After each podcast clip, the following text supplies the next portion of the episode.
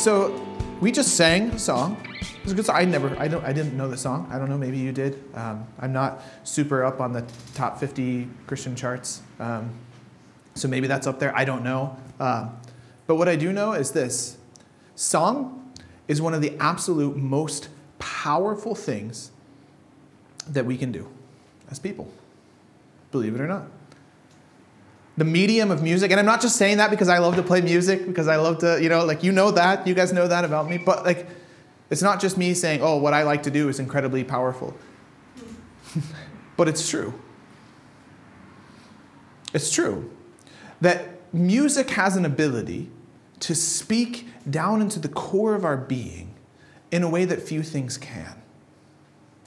Right? I can stand up here and speak all day long or for the next you know 35, 40 minutes or so, being generous, optimistic. Um, and, and it will not have the impact, and I realize this in a way sometimes that a song could. Because songs spark our imagination.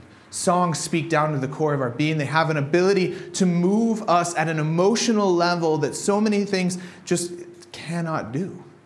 It's why many of us are drawn to music. Maybe there's some of you that are like, you know what, I'm not really that into music. That's not really my thing. But I think for a vast majority of us, we at least on a, on a, at a, at a, you know, some level enjoy listening to some kind of music. Or we can think back to songs that, you know, when we hear them, they spark memories or they bring back thoughts of things. Music, singing, is powerful. Now, that power can be good, that power can be bad. But I think what we're going to talk about this morning is the fact that singing is powerful, that music, the medium of song, has a powerful, powerful impact in our lives. And, and, so we have been kind of talking about this, this, right, looking at Deuteronomy through the theme of an invitation to know God. And after we finish this kind of, you know, an invitation to know through memory, an invitation to know through worship, an invitation to know through law, right? We, we, we, you know, we walked through four weeks looking at that. We circled back around and we came back to Deuteronomy 6. And if you'll remember, if you were here, you remember back to Luke's first sermon um, talking about obedience and, and, and really laying out this idea that as people, we are called to, we were created to, we are called to obey God. Now, saying it like that sounds really stuffy, it sounds really constricting. But the reality is that we are called into obedience because God has created us in a way, uh, a way that life is supposed to be, a way that we're supposed to live that leads to flourishing. And so, this obedience, rather than being stuffy and shoving us into a box, actually frees us to live the life that God desires for us. And so God lays out a vision for what it looks like to live at His created purposes and to enjoy Him and to enjoy His creation. And so that's really obedience rather than being this stuffy thing, is actually an incredibly freeing thing. Rather than keeping me from being uh, who I want to be or who I should be, it actually points us to becoming more of what I was created to be. And so then it really sparks the question then how do I become a person who obeys? Now, all of this is predicated on the notion that you and I have said yes to Jesus. That we, we, we believe in that vision, that we want to follow the vision of, of, that, that God has laid out for what it looks like to be truly human, the vision that we see, I think, most fully in, in Jesus. And that when we do that, we receive the Holy Spirit. And that's key. This is not just simply pulling ourselves up by our bootstraps and trying harder. This is rather partnering with the Holy Spirit, with the Spirit of God in our lives to become the people that God wants us to be, not just for ourselves, but for the good of the world. That's the big vision here. So, how do we become those people? How do we partner with the Spirit? And we've seen in Deuteronomy chapter 6 two main ways um, that, that we do that. Because, right, just believing the right things is not enough. Right? I can say and know all the right answers to every Bible quiz that ever existed, but that does not make me a person who looks any more like Jesus. Not on its own. And in fact, I think knowing all the right answers, like having all the right information, is of no use if it doesn't bring about transformation right? Being able to have the right, the right world view to say, this is the way the world should be, that's, that's all well and good. But what happens when we actually, when the, you know, the rubber hits the road, to use the cliche, and, and we're met in life with the circumstance, what do we do? That will be the real answer, the real test of what we believe. We can say we believe all the right things, but when it comes down to it, when, when we're tempted or, or we're, you know, when, when life hits a difficult moment, how we react, how we live in that moment will say a lot about what's actually going on inside our heart. So we talked about the idea of looking at, at how things like ritual, the things that we do, the habits that we form, the you know things like communion or singing or or listening to a sermon, coming to church, being part of a community group, all of those habits that we develop, the habits of reading my Bible on a regular basis, the habits of prayer, the habits of, of, of maybe even things like, like fasting or, or habits of things like taking a Sabbath, like all of those things have an ability to speak down into the core of our being and to shape who we are. Right? And then we talked about last week the idea of how story does that. The stories that we believe shape who we become. The stories that we believe, not just at a surface level, but the stories that we hear and we internalize shape who we become. So if I listen consistently and constantly only to the stories of, of like capitalism, only to the stories, and, and again, I know I pick on this all the time, but it's just one of those, it's, it's too easy, like, right? It's low hanging fruit. Okay, if I just pick on the stories of like, say, all the, all the ads of, of Kildare Village, or you know what, we were watching a YouTube video earlier and here, uh, and an ad for, for Ford came up trying to sell me a car, right? If I just listen to those visions, I will always hunger after those things. Like they will speak down into the core of my being. Something else needs to be speaking into my life to counter those stories that say what you need is more, more, more, right? And so the stories that we listen to, the stories that we internalize, the stories that we believe are really important right? Okay, so we have ritual and we have story, and they help us to become people who not just think the right thoughts, but actually do the right things, who are transformed, who become the people who are, or at least becoming the people that God wants us to be. And I think deep down, isn't that what we desire? We desire flourishing. We desire to have a life that is that that is full and satisfying. We desire the peace, you know, the shalom that God offers, that, that peace that comes in all directions, that peace with myself, that peace with other people, that peace with the world. And it really it comes through peace with God. That's the story of the Bible. It says, you want those things, it's going to come by having peace with God. And so we become the people who live out that vision as we internalize and we speak really to the center of our imagination. And when we were talking about ritual, I, I think I mentioned this that Paul in Ephesians chapter, uh, chapter 1 prays that the Ephesians would have the eyes of their hearts opened to see the glorious magnificence of Jesus and what he has done for you and me. And that's what we're talking about. How do we open those eyes of our hearts? so that we love the right things, so that we do the right things, so that we care, we become whole people that are actually transformed and changed. And I, I think, honestly, for most of us, I hope that that's what we want. But we know in our own lives there are deep, there's deep confliction there. That oftentimes the things I want to do are not the things that I do, and the things that I don't want to do are the things that I want to do. Right? We know that.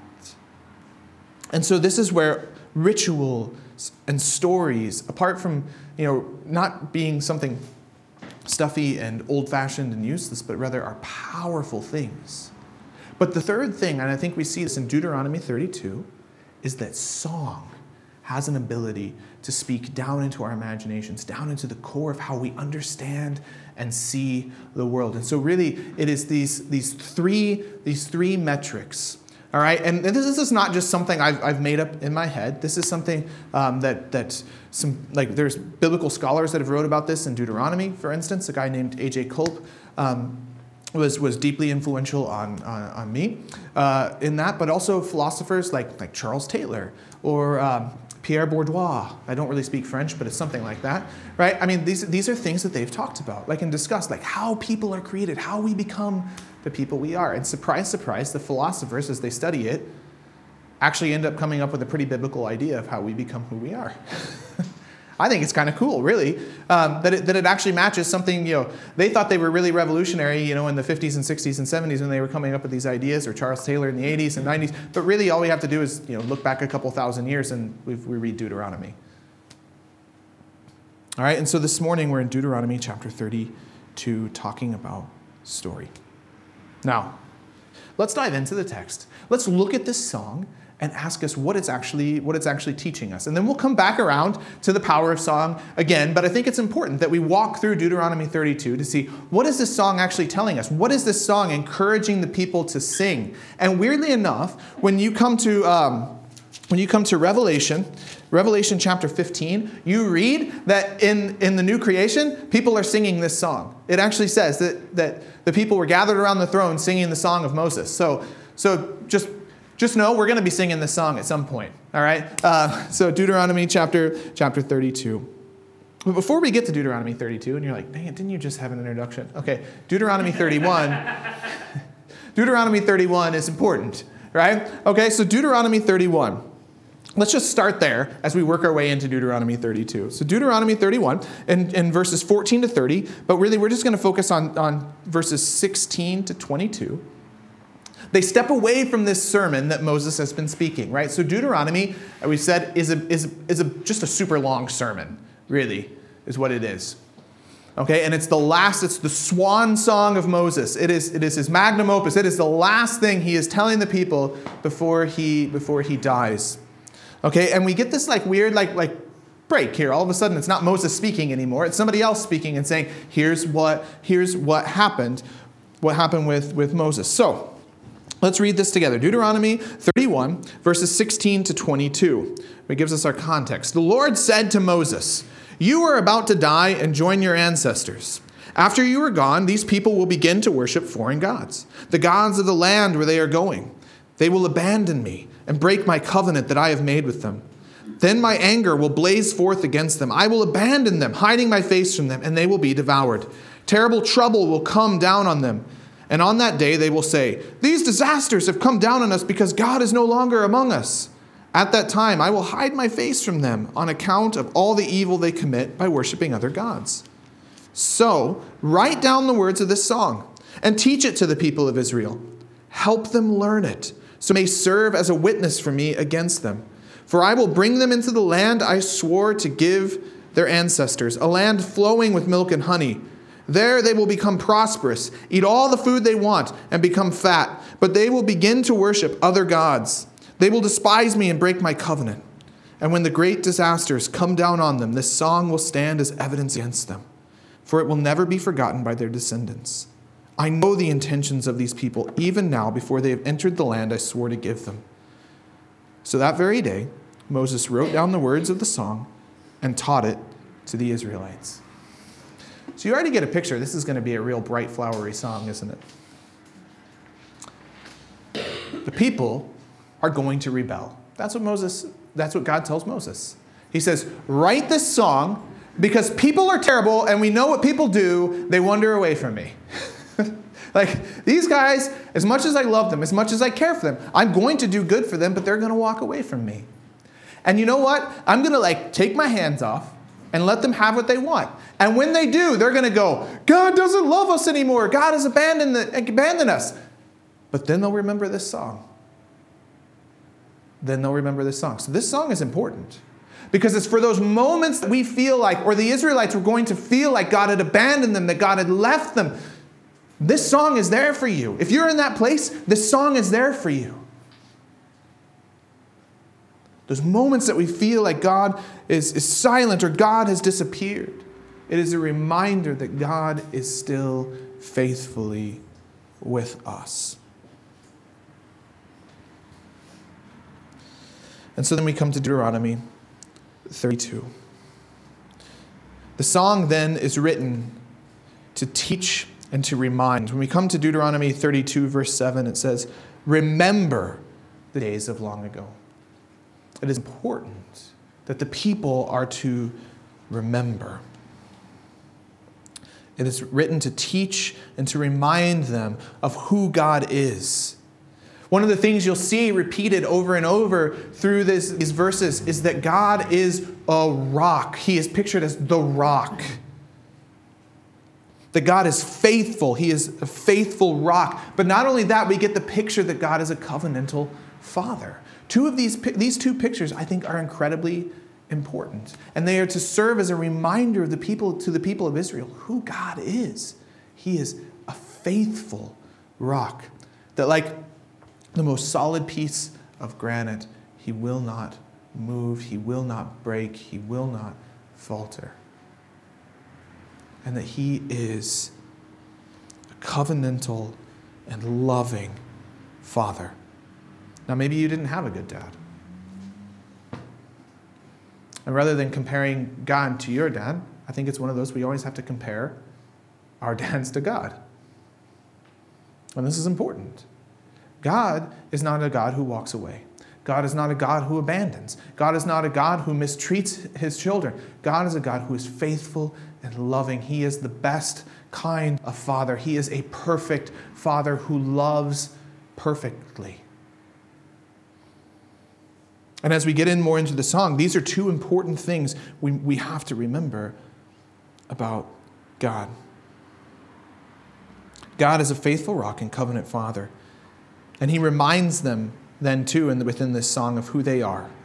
They are a people prone to wonder and rebel. And it paints for them a picture of a bleak future if they rebel, but it doesn't leave them without hope. And that's one of the things that we'll see as we look at, at the song. So the song, as I said, starts on a positive note. Verses 1 to 4 remind us of who God is. Let's just read that quick. Listen, O heaven, and I will speak. Hear, O earth, the words that I say. Let my teaching fall on you like rain. Let my speech settle like dew. Let my words fall like rain on tender grass like gentle showers on young plants. It will proclaim the name of the Lord. How glorious is our God! He is the rock. His deeds are perfect. Everything he does is just and fair. He is a faithful God who does no wrong. How just and upright he is. And so the first few lines of this song remind us of who God is. Because in moments where things seem dark or moments where things seem bleak, we remember that everything God does is just and fair. His deeds are perfect. He is the faithful God who does no wrong. And so the song reminds us of who God is faithful and just. He is glorious, and his deeds are perfect The song then goes on to remind us as we continue to read who the people are. Who have the people been? It takes us back you know, in history as to how the people have lived, how they have acted. These people, uh, the, the Israelites, who they are, but not only who they are, but what God has done for them. We look at verses 9 to 11, and we're skipping down a bit here. For the people of Israel belong to the Lord, Jacob is his special possession. He found them in a desert land, in an empty, howling wasteland. He surrounded them and watched over them. He guarded them as he would guard his own eyes.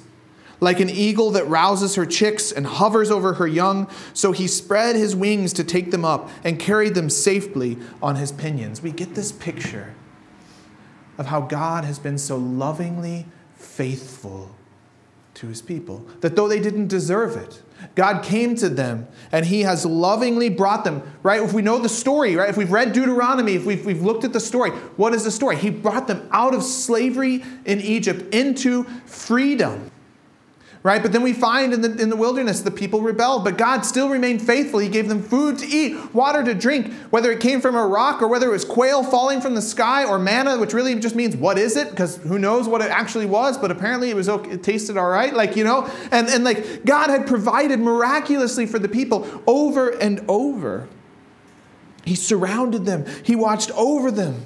He guarded them as he would guard his own eyes. We, we read about like pillars of smoke and pillars of fire that led the people through the wilderness. We read about God's presence coming in to this tabernacle, this tent that the people carried with them. God's presence was with them over and over. Like an eagle that rouses her chicks and hovers over her young. Now, I have no experience with eagles and their chicks, okay, but I did once see my sister uh, get underneath a tree with a, with a jay, and uh, that had a nest with chicks. And I watched it dive bomb my sister over and over, and that was scary enough. So I can only imagine what an eagle is like. Um, and as the big brother, I just more watched and sat back and, and observed, uh, as you can imagine. Uh, just, you know, I, may have yelled like "run," I, I don't know, but anyway, yeah. Um, true story. I'm a terrible big brother. Um, my sister can confirm that. Uh, I hope I'm a better big brother now, but um, anyway. God had rescued and adopted them. And so there's this beautiful, we see this beautiful picture of a familial relationship, of adoption, of love, where God has just been overwhelmingly, lavishly faithful to these children that didn't necessarily deserve it. This is who God is. And so, so far, I think the song, man, it's, it's beautiful. It's great. It creates this vision, this passion. Guys, I, I, I do think like there's something to, as we read this song, I think we long for this. We desire for this. We don't want a God that's absent, that just spun the top of the earth and walked away and, and, and you know, just says, do whatever you want, make a mess of it, I don't care. Like, we want a God who is present and active in our lives, who, who is real and tangible, who is loving and caring.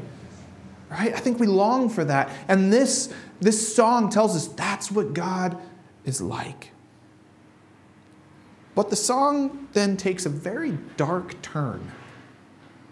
If you guys have been reading ahead, then you know, right? The song takes a dark turn because we learn about the people of Israel and what they are like.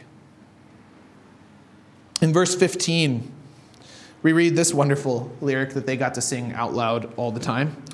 But Israel soon became fat and unruly. The people grew heavy, plump, and stuffed. Then they abandoned the God who made them. They made light of the rock of their salvation. How would you like to sing that all the time? I was like one of those as I was like reading the song, I was like, they had to sing this like all the time. And then I'm like, wait, we'll be singing it. Revelation 15 says so. You know, I'm like, and we grew fat and plump. You know, I don't know how it goes, but like, you know, I just, it's one of those. Anyway, I'm weird. Mm, just imagining singing that. Um, and we have evidence they actually did sing it. The Dead Sea Scrolls, like you find it, like it's it's in the dead. Like people were literally singing this. So anyway, um, but the important note I think as we as we take this turn into the you know into the woods here um, with this song is that none of it had happened yet. Why are those song lyrics there? They hadn't done these things yet. They hadn't even gone into the land. If, if, just for context, like they're literally standing at the mountain, like at a mountain just outside of the promised land, preparing to cross the river into the promised land. They haven't gone there yet. Right? So they're at this moment, they're at Mount Horeb, they're at this moment where God is calling them into covenant faithfulness. And so, what he talks about in this song has not yet happened. It's not certain. It's almost as if God is warning them, saying, You, you get to choose your own adventure here. You get to choose your story. You can continue to live in the faithfulness of God, experiencing the goodness and the joy and the presence of God. Or you can go your own way. You can go your own way. I just thought of this meme. Sorry, I see it all the time. It was one of those. Uh, I don't know if you've seen this. Like, yeah, I just thought like it's it's this moment of decision, right? In the song where they have this point, go, which button am I going to push? Am I going to push the easy button that says, okay, God is faithful. I can continue to live in His presence. I can enjoy Him. I can know Him. Or am I going to go my own way? Am I going to do my own thing?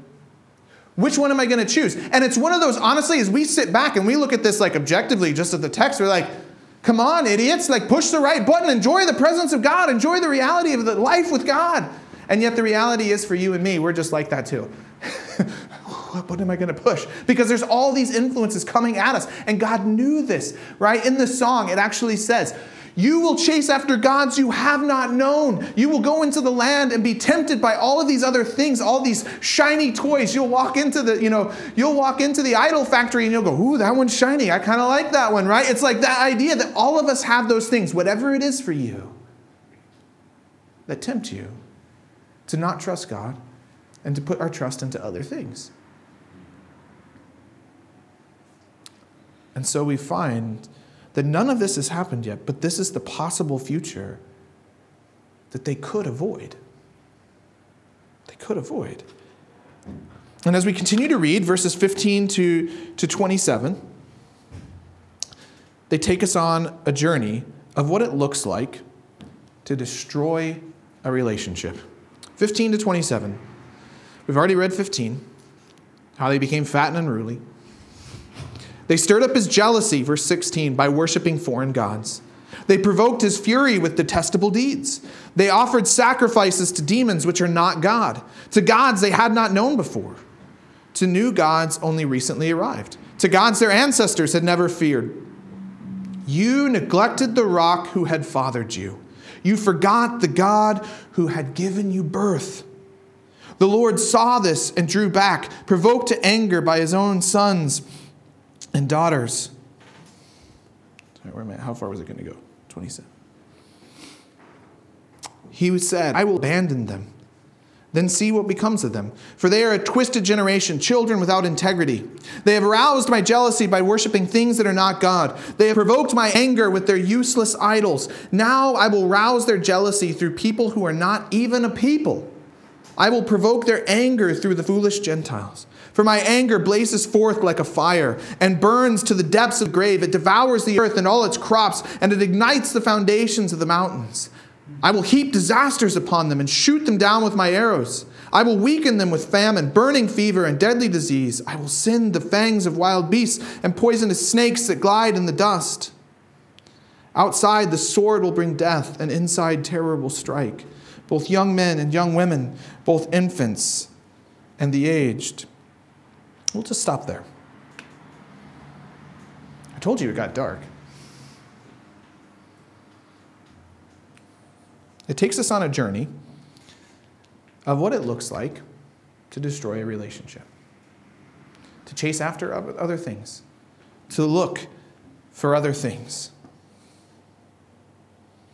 to betray the one who loves us. And the thing is, is that movies and songs tend to gloss over the absolute living hell that is created when people do this kind of thing. When deep betrayal happens and collateral damage is inflicted on innocent children and bystanders, and yet this is the story of our world. And this is the story that we find here in Exodus 32 that the people are to sing. This bright, shiny story of what it looks like when people actually do whatever they want. In Judges, they have a phrase for this. When the people live like there is no God in Israel, and every man does whatever they want. This is what it looks like. And so we find in verses 19 to 20 a key verse that I think maybe we missed as we read it, and it's really important to read. The Lord saw this and drew back. Provoked to anger by his own sons and daughters, he said, I will abandon them, then see what becomes of them. This is something I think is key. As we go on and we read all of these things that are going to happen to the people of Israel, this is not active God doing these things to them. This is passive. A rebellious people that says, I don't want to have anything to do with you anymore, I'm done. In fact, I like this bright, shiny thing better. And what we read then is the Lord saw this and drew back. He said, Okay, if that's what you want, you can sit in it. And sometimes, and if you're a parent, you know this, sometimes as a parent, there are times where you have to do that. Where you can tell them all the right things, you can say, here's the way that you should live, here's what you should do, here's all the right things, and your children just aren't going to do it. Like, I'm not going to pick on my kids, I'm going to pick on me. my parents did that for me constantly growing up. And I went, yeah, yeah, yeah, yeah, yeah, yeah. And you know what? It led me to be a pretty miserable person at the time.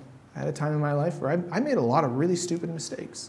I knew all the right things. And even there, further along, as I became a Christian, I still did things like that, where I went, yeah, yeah, yeah, yeah, yeah, I know it's a bad idea, but I still want to do it.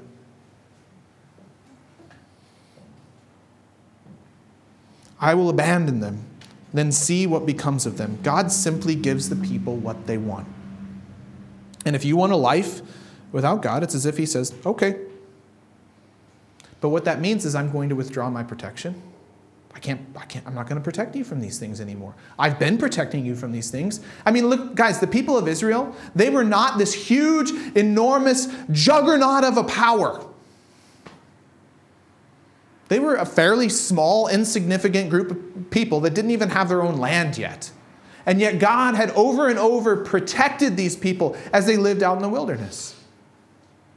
And you know what? They're going to go into the promised land. And if you know the story of Israel, they're going to go into the promised land. They're going to conquer it eventually. They're going to get this land. But guess what's going to happen is they rebel and they chase after other gods. They chase after other things. Eventually, God says, All right, if that's what you really want, and guess what?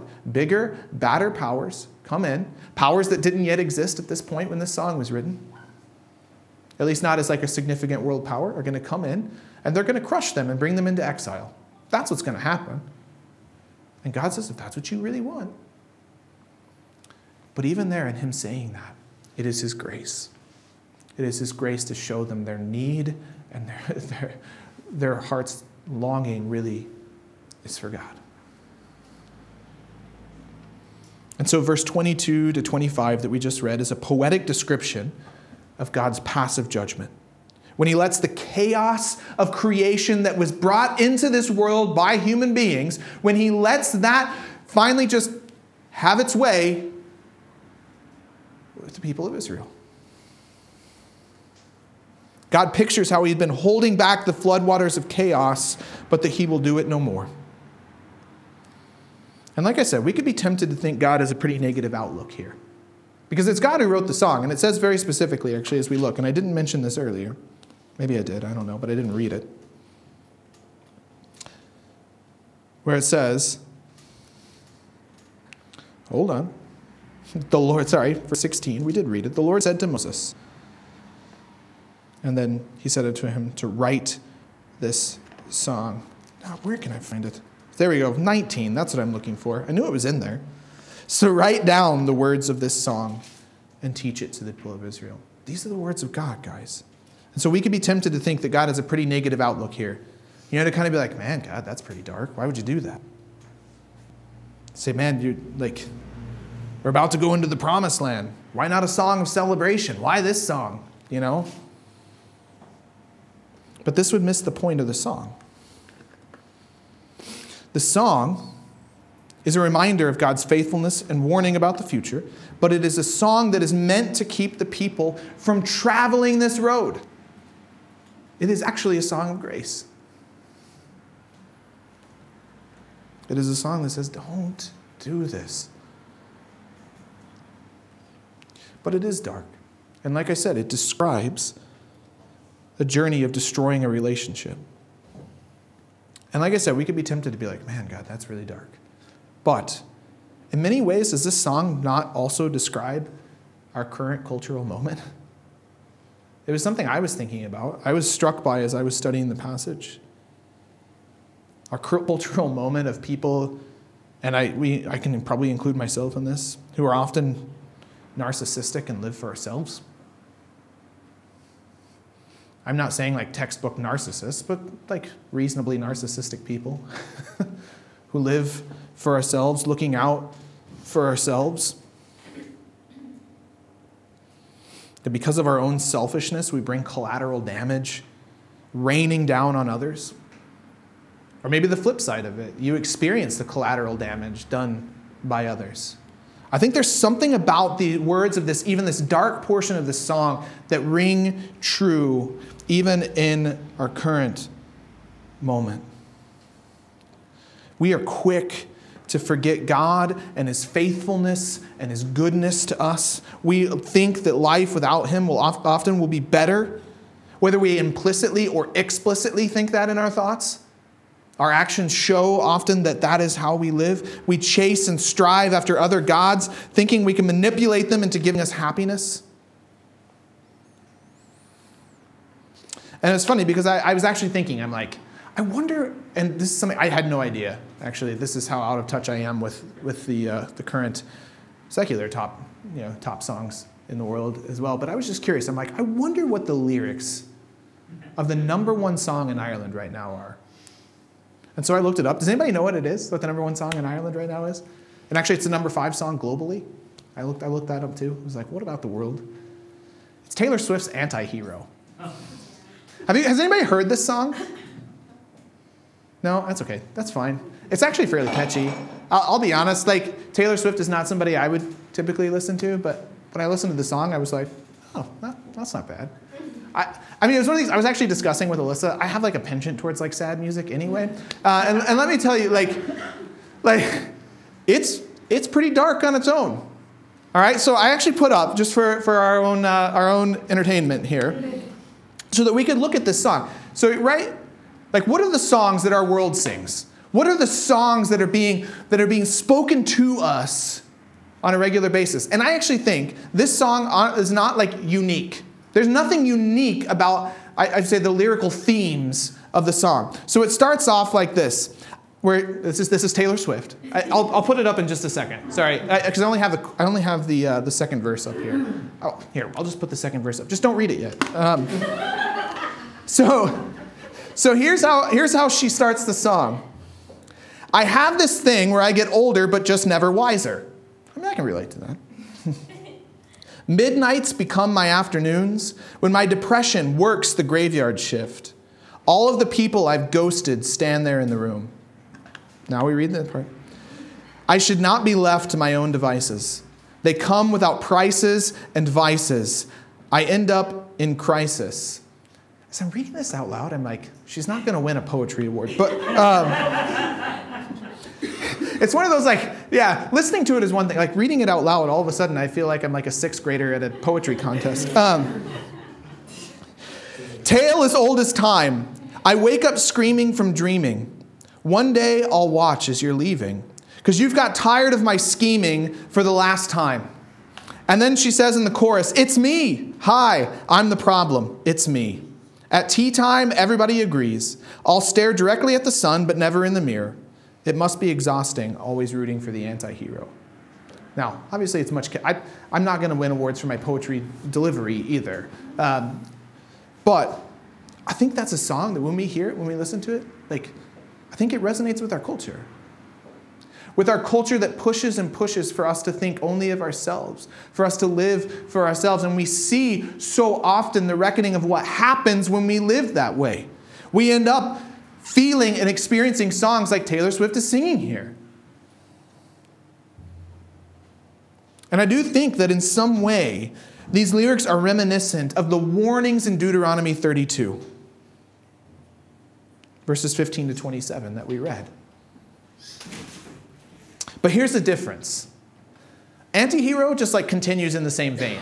Okay? It doesn't get any happier, it actually gets even more depressing believe it or not. There was just like lyrics that I didn't really want to read out loud, not because they're explicit, just because it's even more awkward. Um, you know, like it was it was one of those. I'm sorry, there are just things like yeah, I, am not. There's poetry I'm not going to read. We'll let Taylor sing it. Um, Taylor Swift, that is. Um, I guess if Taylor wasn't anyway. Um, here's the difference. Anti-hero goes on in darkness. I digress. anti-hero goes on in darkness. But Deuteronomy 32 doesn't. And this, I think, is a huge difference. Deuteronomy 32 moves on to hope. And this, I think, is, is again one of the main differences. There is no hope in so much of the music that we listen to in today's songs. Or if there is, it's false hope or it's vague hope. Like, are any of you guys fans of Dermot Kennedy, for instance, maybe? There's an Irish artist for you, Dermot Kennedy. He had a song here last year um, that was a, a, reasonably big hit uh, called Better Days. I don't know if you've heard this song. It's a song all about hope. It's just, a, it's really vague, and it doesn't tell you where the hope is going to come from. It's like, I know you're going through hard times, babe, but it's going to get better. I, I, that's not actually the words of the song. Uh, but that's the thrust of the song. That's the thrust of the song. That's a great message, except that it still has no hope. Things are going to get better. Well, how are they going to get better? Dermot says, I don't know but they probably will somehow, right? There's no hope in that. It's like a false hope, a vague hope. A vague hope is still no hope at all. And so Deuteronomy 32 gives us a basis for hope.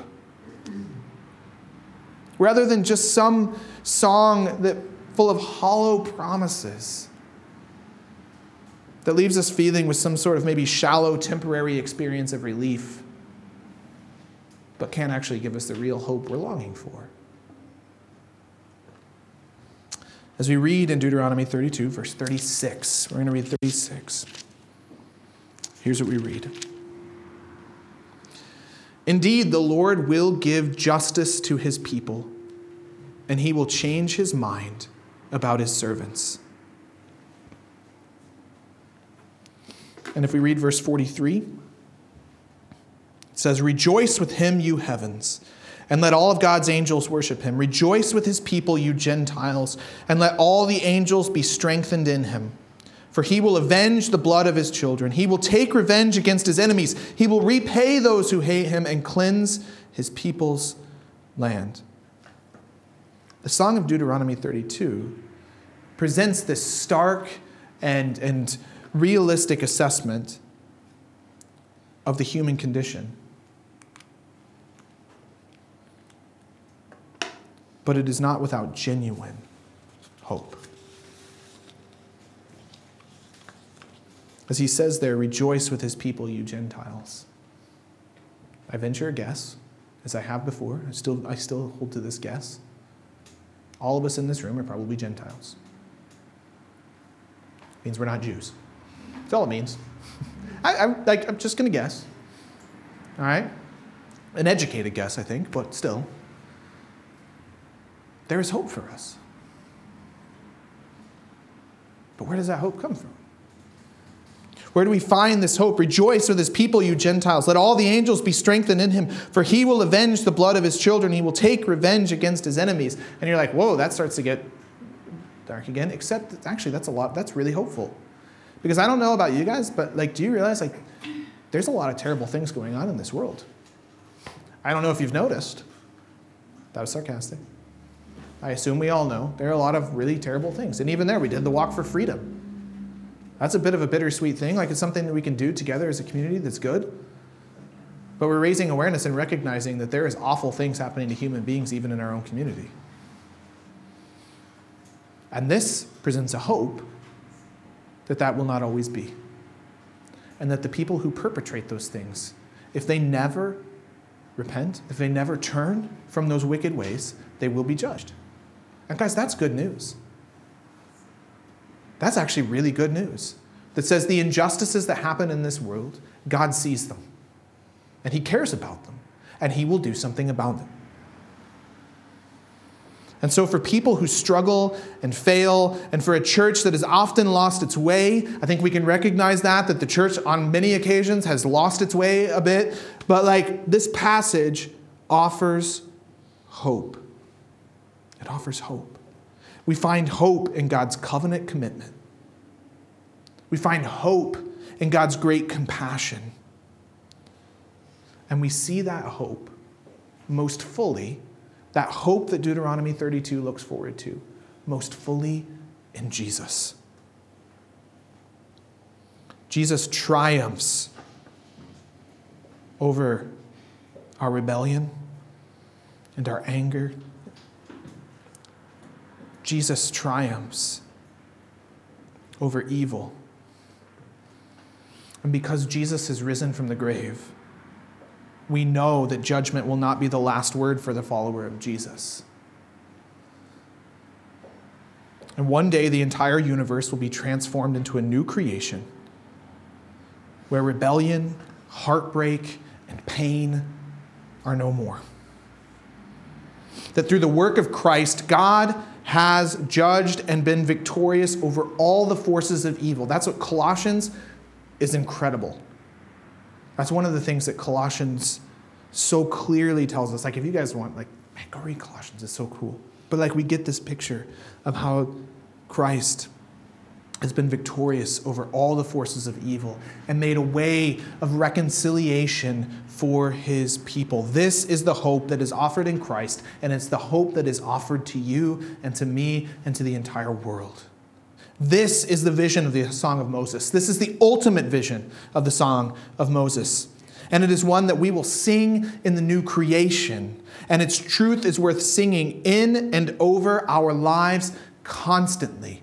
This song will speak down into the core of our being, not just this song, but all of the songs we sing. This is why, again, singing is so important. Do not underestimate the power of worship through song because it is poetry and because it is melody. Songs have a way to instill a message deep into the core of our being. I love this. Eugene Peterson has. Um, a quote. Now, as many of you may have read Eugene Peterson. Um, he also has written some commentaries. He wrote one on Revelation, and, and he says this uh, in some comments about the book uh, of Revelation. He's talking about poetry. He says this A poet uses words not to explain something and not to describe something, but to make something. Poet means maker, that that word means maker. Poetry is not the language of objective explanation, but the language of imagination. And so he goes on to say, we do not have more information after we read a poem, and I think it's true, sing a song. after we read a poem, we have more experience. That it invites us into the experience, to experience Jesus and his goodness. Songs give us the ability to experience not only God's past action, but also God's current and future reality. Songs get stuck in our head. They do. They get stuck in our head and they can stay with us throughout the day. Right? And this is why the songs that we sing and the songs that we listen to are important. Now, obviously, I went and listened to Taylor Swift, okay? So I'm not saying you like can never listen to anything that's not like worship music or something, okay? Don't so don't mishear me here. But I am saying that the songs we listen to are important. The way we curate our hearts, the way we curate our playlists, do something to the way we curate our hearts. I think that's important to remember. Right? Think about this. All right, let's let's have an imaginary scenario because you probably all have to work tomorrow. But let's just say you went to the shop tomorrow and you're, you're shopping for things. And there's some song stuck in your head about, uh, I don't know, like maybe you're a rap fan and you're listening about all the bling. This tells you I'm not a rap fan. Um, why I'm picking on a genre of music I don't really listen to, I don't know. Um, I mean, I have listened to like T Pain or something. So I like, okay, anyway. I am like just making myself less and less relevant as I keep talking. All right? But here's what I'm saying. Is you're listening to a song that's about consuming. Let's just say it's about consuming. And maybe it's about consuming other people. There's plenty of those songs. Let's say it's about consuming uh, the latest goods. I mean, that's like in plenty of songs. Let's say it's about consuming relationships. Let's say whatever it is. You're in the shop and you've got that song stuck in your head. What is it telling you as you shop? That you're inadequate, that you need this or you need that. I need to look like this. I need to look like that. I need to have these things. But what if you're in the shop and instead you're singing, I don't know, How great is our God?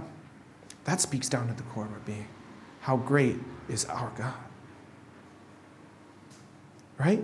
Those songs actually change even, they could even change the way we shop. Isn't that weird, like to think about? But like the songs that are stuck in your head, the things that you're singing, the, the songs you can't get out, whether it's Jingle Bells or whether it's like Taylor Swift's Anti Hero or whether it's How Great is Our God, all of those things speak down into the core of our being and actually can change the way we live our lives, we go about our lives. And so, song is a powerful tool in the war against sin. Song is a powerful tool in the reformation of our lives, the reformation of our lives. Never underestimate the power of song. So, really quickly, and I promise you, this is this is we. It's like an anticlimactic sermon, really, in a way, because what we're going to do is just take a few moments to talk about some really practical things. All right, this is something like I, have grown into. I used to think like songs don't affect me, whatever. Music doesn't affect me, and I listen to whatever I want all the time. And I basically never listen to Christian music because most of it was terrible. Um, that's still probably the case. There's still there's there's enough being made that there's some really good music out there, um, right? Okay, but like My mom would always be like, well, garbage in, garbage out. And I was like, Mom, what do you know? And in fact, actually, what do I know? Because science would say that that's true. Um, so, what are some practical things that we can do? First thing I think we see is sing. I probably should have had the next one there uh, first. Is, uh, is curate. There we go. Curate your playlist carefully. So maybe let's start there. Curate your playlist carefully. Think about the music you're listening to critically. Like I said, like, you know, I enjoyed listening to Anti-Hero or whatever. Like, it wasn't a bad song. But I was thinking about it critically. I wasn't just letting it sit on repeat in my head. And I think this is important. Again, like, I, I mean, I've said up here too, I like Phoebe Bridgers. She's way more depressing than Taylor Swift. but, like, again, thinking about it critically, not just accepting it. And maybe it's the same, just true with worship music. There's some really terrible worship music out there, all right, that probably we should think critically about. Um, but curate the playlists and then sing. Sing in the shower. Maybe you're like, I'm a terrible singer. I don't want anyone to ever hear me. Okay, sing in the shower. Sing in the car. I walk down here every day up to the co working space from my house, and I hear people, they've got their music up so loud that I can't hear them singing anyway. I can see them singing, but I can't hear them. So, like, listen, you can do that, right? Sing. It's powerful. Sing in the car, sing wherever you feel comfortable. Sing with other people, whether that's your family or your friends. Sing with your kids if you have them, guys. This is incredibly important. Singing the right songs with your kids because, again, like I said, it speaks down to the heart. Singing scripture. One of the things that Alyssa does, and I'm just gonna, I'm just gonna talk about how amazing my wife is for a second, is with our kids, her and the boys, they write memory verse songs every week. And they sing them and they're able to recall them. It's incredible. Like I, I love it. Like sometimes you know it's like a song that they did like weeks ago, and all of a sudden like you know they maybe they're reading in their Bible or whatever, and they come across like oh we did this verse as a song, and there they go off they go onto this song, right? Like I mean it's incredible. Like it's instilling the Word of God into the, into into our children, and I love that, guys. This is powerful and it's important because you know what? Whether they like it or not, if they keep singing these songs 20 years down the road. when they're off on their own, they're going to be walking down the road and all of a sudden they're going to get one of those like little silly songs that they sang as a kid in their head and they won't be able to forget it. And that's what I want. I want that for my kids. Curate your playlist carefully, be discerning about the songs you listen to. And come to church and sing with others. Now, that's one of those, like, you're, obviously you're here, so why do I need to tell you that? But it's good to remember. Like singing with other people is powerful. Singing together, making your voices one, singing, and we're about to do that. Right? Lydia's going to come up here as soon as I like pray for us and we, we um, read our prayer of confession together. Right? This is powerful. Sing with other people. All right? So those are my recommendations for you. Like I said, a bit anticlimactic there. Um, I suppose really you could say it was like an appendix to the sermon or uh, something. Um, yeah, I hope that was that was helpful for you guys. Let's let's pray together. Um, yeah, can you pray with me? Heavenly Father.